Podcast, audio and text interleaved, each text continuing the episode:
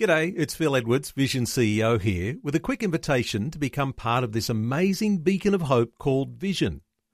Together we can put our love into action to help people of all kinds build or rebuild their lives on the truth of God.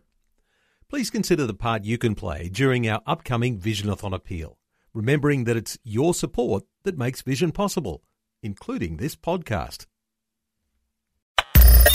Audio on demand from Vision Christian Media. The first thing we learn is that work is not the result of the fall.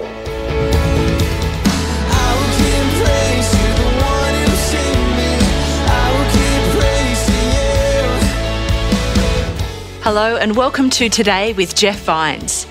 Today, Pastor Jeff talks about how being changed by the gospel should affect every area of our lives, including our jobs and our attitude towards work. And then he finishes the whole context in Ephesians by saying, and if the gospel has penetrated your life, it means that your work will honor God.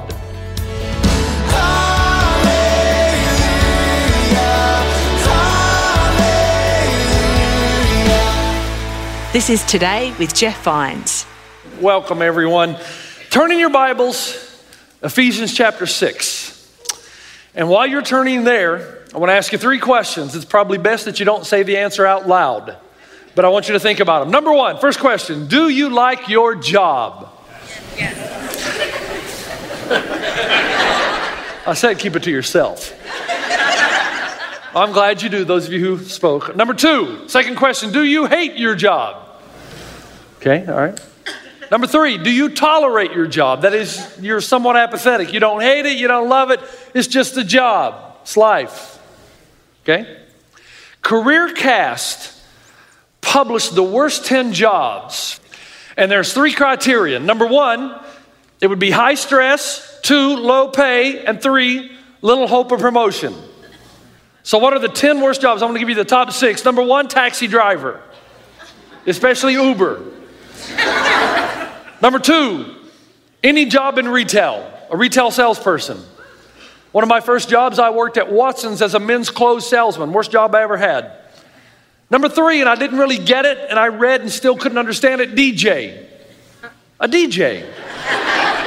What's so stressful about a DJ? That I started thinking, what happens here at our church? Music's too loud, and they don't play the songs I like. I hear that all the time, so maybe that's the stress. Four, pest control worker. I don't know why. Five, a logger. I don't know any loggers, so I couldn't talk to anybody. Number six, a reporter. Now, I found this interesting. Evidently, if you're a reporter, if you're one of those guys that the anchor goes to for a report, number one, you don't make a lot of money. Number two, it's high stress because you got to perform live on camera. And three, there's not much opportunity of promotion. That's why you're out there. now, guess what? The number one job Entry level, that is less stress, high pay, and great opportunity for advancement. Number one job, a physical therapist. Starting salary of 80,000 plus. Praise God, praise God. Evidently, there's a lot of people who need physical therapy. Now, what does the Bible say about your job? It says this slaves. Ephesians 6 5 through 8. Yeah, slaves. Obey your earthly masters with respect and fear and with sincerity of heart, just as you would obey Christ. Obey them not only to win their favor when their eye is on you, but as slaves of Christ, doing the will of God from your heart. Serve wholeheartedly as if you were serving the Lord, not people, because you know that the Lord will reward each one for whatever good they do, whether they are slave or free.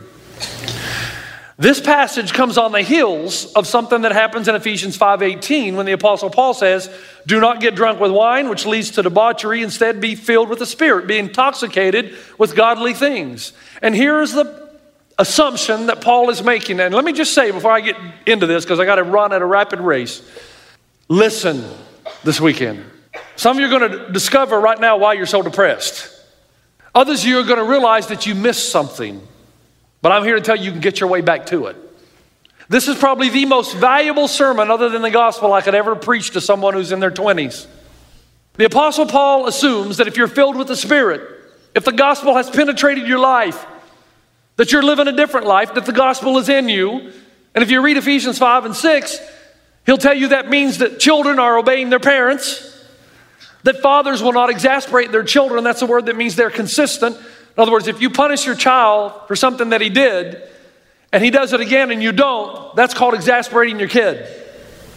Or if you're inconsistent in what you tell him, that you tell him one thing and live another. And the Bible says, don't do that. Husbands will love their wives as Christ loved the church, they will sacrifice for her. Wives will honor their husbands. That's a sermon in and of itself because it has to do with respect and not using sex as a weapon. It's a whole different sermon.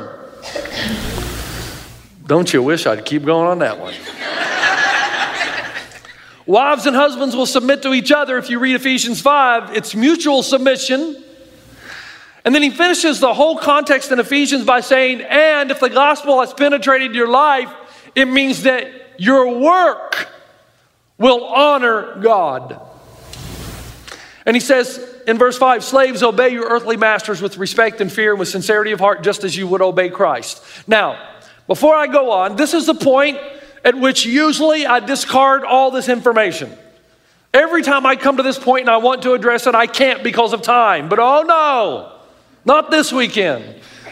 Because I know there are people who say, Whoa, stop right there, Jeff. This is why I can't believe the Bible. The Bible condones slavery. And if the Bible is wrong about slavery, what else is it wrong about in the story? And my response to you is this take a chill pill.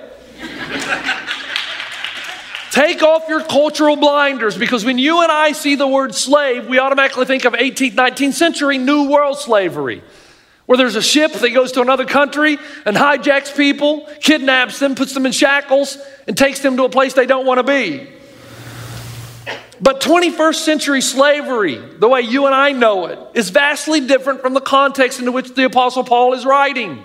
How? Let me give you four examples, and I've written them down for you. Number one, in Greco Roman world, slaves were not distinguishable from anyone else by race, speech, or clothing. So you couldn't look at the person and say, there's a slave, because they looked and lived like everybody else.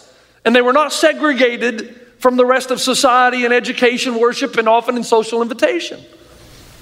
The second difference between what you and I think of as slavery in the 19th century, 18th century, and the first century context in which Paul writes, slaves were often more educated than their owners, in many cases and many times held high managerial positions.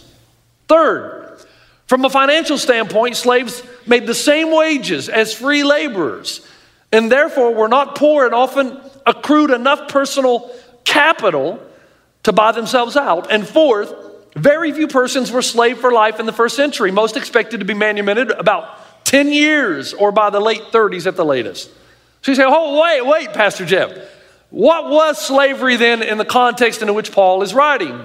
Well, it took the form of two categories. Number one, indentured servants. Do you know what that is? It's when you're poor and you need a job. So you go to the master of the household and you say, I would like to become your servant. That's a better translation here, by the way. I would like to become your servant. And you would enter into a contract. You'd sign up, and then you would be a servant and they would be your master so that you can make some money. It's a job. But the second thing was about debt reduction. Your family owed money. And there was only one rule in the economy of debt in the first century. There was no such thing as chapter 7 or chapter 11. If you owed money, you had to pay it. And if you couldn't pay it, then your children would work for the master. They would become his servants until your debt was paid off. That's how it worked. Now, Jesus assumed this when he told a story in Matthew 18. He said, There's a king who began to settle accounts, or a master. And as he began the settlement, a man who owed him 10,000 bags of gold was brought to him. Since he was not able to pay, the master ordered that he and his wife and his children and all that he had be sold to repay the debt. So they're not led in shackles and chains, they're simply offered employment by the master whom the slave or the servant owes all the money to until the debt is paid off. It's how it worked in first century. In contrast, New world slavery, the way you and I look at slavery, 17th, 18th, 19th century, it was always race based. You were typically a slave for life, and it was resourced by kidnapping, which the Bible categorically condemns in 1 Timothy 1 9 through 11 and Deuteronomy 24 7. Murray Harris, who's an historian who's not a Christ follower, so there's no axe to grind, simply puts the difference like this.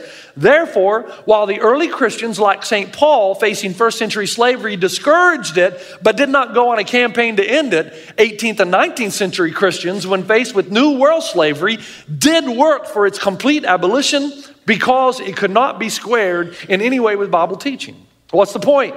The Bible does not condone slavery. Does it condone paying off a debt? Yes. Somebody might say, hold on a minute, but didn't Christians in the South, where you grew up, Pastor Jeff, use some of these same verses to subjugate the African slaves? And the answer is yes. Why? Because they were hammerheads. The danger always exists of twisting and turning and perverting the scriptures to defend an ungodly position. And it usually happens, by the way, when you're ignorant of the culture into which the Bible was written. But if we threw out every book that led somebody to do something stupid, there'd be no books in the world. However, does that mean, am I saying that slavery, the way you and I know it in 17th, 18th, 19th century, never existed in the ancient world? Well, that's crazy. It, it's existed from almost day one. The strong have subdued the weak. This is Today with Jeff Vines, and his message is about the gospel in your work, how our work should honour God. Let's continue. There's a Harvard historian that does a, uh, a great amount of research on this, and there's a Harvard historian that says, you know, we historians ask different questions than the typical person. Most people look at slavery in the world and they will say, Why did so many people and so many generations tolerate slavery? Tolerate the strong, subduing the weak, the conqueror, subduing the conquered. Why, why did they allow this? Why didn't somebody stand up and eradicate it? Why has it gone on for hundreds and hundreds of years? He says, That's what we ask, but I'm a historian, he says. And I ask a different question. Now, stay with me. He says, I ask, given the reality that slavery has been indicative of the world almost from the beginning for hundreds and hundreds of years, why is it that somebody in some generation past stood up and began to say, you know what, this probably isn't good. It probably needs to be changed. And this Harvard historian says, you cannot deny, as you look back over history, that slavery was changed by this Jewish carpenter named Jesus and his little faith community that were changed because of his teaching that all men and women are created equally. If you want to know how slavery ended, you can blame this carpenter from Nazareth. In fact, he goes on to say that most people don't even realize that Jesus changed the way we look at human rights. You know that little phrase? We hold these truths to be self evident that all men are created equal and have been endowed by the Creator with certain inalienable rights. and this Harvard historian says, but wait a minute, where did that idea come from? Because it has not been self evident to a lot of other people. Goths, the Huns, the Nazis, the caste system still existing today in India. So, where did this whole idea originate? This thought and belief that all men and women were created in the image of God and should be treated equally. And he says it came from these pesky little Christ followers. And their idea reached its height in the words of the apostle Paul in Galatians 3:28, there's neither Jew nor Gentile, slave nor free, male, female, for you are all one in Christ Jesus. And Thomas Cahill, another historian, writes this, referring to Galatians 3:28, this is the first expression of egalitarianism in human history that every human being has equal dignity and worth. You've heard me say that women have Jesus to thank for starting the teaching that men and women are equal. And Christians have blown it for a long time and still blow it. But don't blame Jesus. He taught it and has been teaching it for hundreds of years. Now, it's, it's true that Christians often miss the mark. I said earlier that I grew up in the South, and the people in the South did not stand up against racism the way they should have. And yet, the power of Jesus' teaching, his life, his presence, has this subversive way of refusing to stay submerged, and it keeps breaking through because ultimately, who's responsible for the end of the slave trade in Europe? William Wilberforce a committed Christ follower who struggled for 17 years, who was gifted in the area of argumentation, argued in the courts for 17 years until finally slavery was abolished. Let me show you a passage of scripture that really motivated those who put an end to slavery. Acts 17, the God who made the world and everything in it is the Lord of heaven and earth and does not live in temples built by human hands, and he's not served by human hands as if he needed anything. Rather, he himself gives everyone life and breath and everything else. From one man he made all nations that they should inhabit the whole earth, and he marked out their appointed times in history and the boundaries of their lands. And so the early Christ followers said, Wait a minute, we're all truly brothers and sisters because we have the same parents, have the same ancestors. We've all been created in the image of God. Now, here's my point, and then I'll move on. At least Christ followers have an ultimate point of reference for claiming that slavery is a moral wrong. And the ultimate point of reference is God created us in his image. But if I'm a secularist or secular atheist, I may say that slavery is wrong, but I don't have an objective point of reference to prove such. Because if there's no God, there's no objective moral law. If there's no God, there's no sanctity of life. It's time plus matter plus chance. And if, if there's no God, there's no intrinsic justice to denounce the strong exploiting the weak. In fact, if I'm an atheist and I believe in atheistic evolution, then the motto of atheistic evolution is the survival of the fittest. So we should expect the strong to subdue the weak and shouldn't have a problem with slavery. But if we're Christ followers and we believe in a God who created all things and he created all of us equally, then slavery is horribly, horribly wrong. Now, back to the passage then. Ephesians 6 5 says, Slaves, obey your earthly masters with respect and fear and with sincerity of heart, just as you would obey Christ. Well, the question is, who are the slaves Jesus is talking to? Or the Apostle Paul? Well, they're indentured servants, people who needed a job, people who are trying to pay their debt. That's you and me. Do you not need a job? And are you not paying off your debts? Some of you more than others. So, the way this text is applied is between employer and employee. It's about your job. It's about the fact that you do work to survive and you do work to pay your debts. So, if the gospel gets into your life, Paul says to you, whatever your job is, whatever your work is, here's what Jesus says serve wholeheartedly, as if you were serving the Lord, not people, because you know that the Lord will reward each one for whatever good they do, whether they are slave or free. And the Apostle Paul then is trying to open up your eyes now, let me take another breath here. Listen to me. Do not fall asleep in this sermon, especially if you're in your 20s. But no matter what age you are, listen to me. This is so important. It might be the reason so many of you are depressed. It might be the reason you feel unfulfilled. It might be the reason that you're just, your temperament is up and down, up and down, up and down. Because the first thing we learn is that work is not the result of the fall. In Genesis 2, the Bible says, Then the Lord God took the man and put him in the Garden of Eden to cultivate it and keep it. So God created paradise and he said, Adam Eve, cultivate this garden, work it, nourish it, cultivate it, take care of it, keep it. You say, okay, Pastor Jeff, what's your point? The point is, this is a pre fall text. Work was part of the original paradise. It's not the curse that came after the fall. This was God's plan from the beginning that we would work until and cultivate, that our lives would be more than just throwing the football around the backyard and eating some fruit. that we would have accomplishment, that God wired us to work, that work preceded sin. It's not the result of it.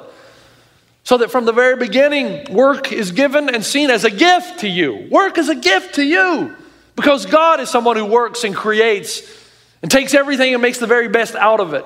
And because you and I were created in the image of God, then even if there were no sin, even if Adam and Eve had not sinned, there'd still be work. Even in heaven, the Bible says you're going to have responsibility, there's going to be work. Because evidently, real joy is tied to accomplishment. Now, there's such a temptation for me to go on a little political rant here, but I don't. But I want to, but I won't. I didn't say that your work is not being cursed. I said that work is not a curse.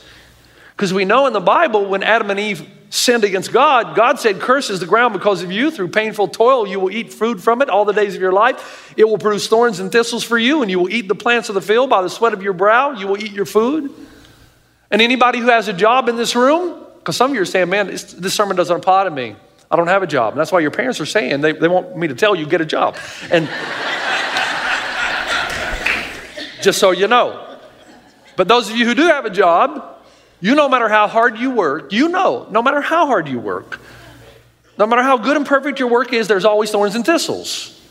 And the Bible says you shouldn't be surprised Because your work to a degree is cursed, but work in and of itself is not a curse. God did not look at Adam and Eve and say, All right, you sinned. That's it. Now you're going to have to work for your food.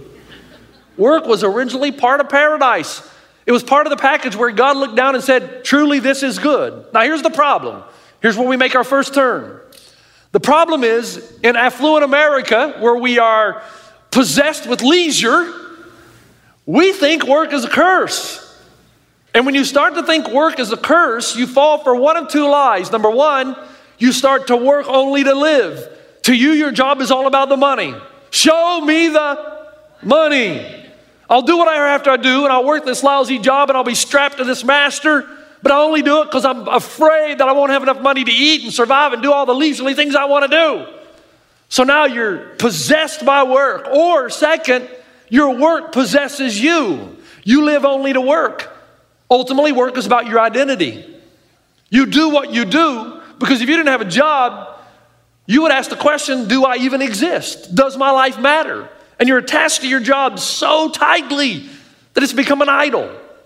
This is a major problem in the secular Western world. You either one, work only to live, I gotta make as much money as I can. You don't even care if you're making a contribution to God's world or society. You just wanna get it done, clock out, give me the check, show me the money so I can do what I really wanna do.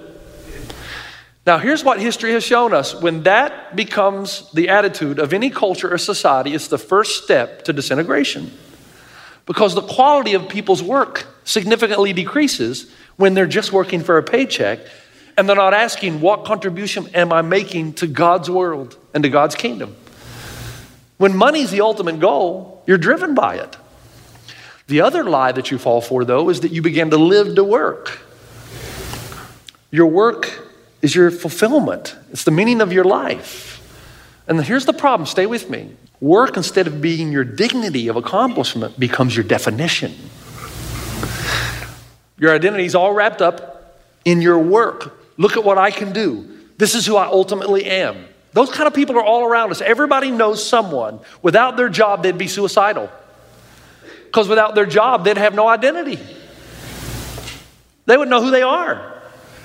Seriously. There have been people who kill themselves when they lose their job, not because they're afraid of money, or the lack of it, but because they have no identity. They lost their job, they lost the essential them. So your work, you're tied to it. It's your significance and identity. And by having the job and being successful, you've convinced yourself that you exist, that you matter, that you're important. Now, listen carefully. Both of these attitudes about your work will kill you. Both of them will kill you ultimately.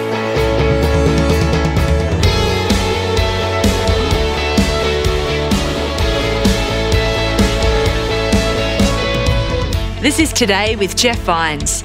We'll have to leave it there for today, but we'll continue the gospel in your work next time, so please join us then. Because your talent and the way God gifted you and your passion aren't working together. Because when they do, you're going to get incredible fulfillment out of your job.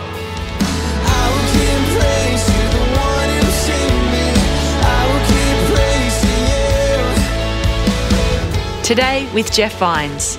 Just another way Vision is connecting faith to your life.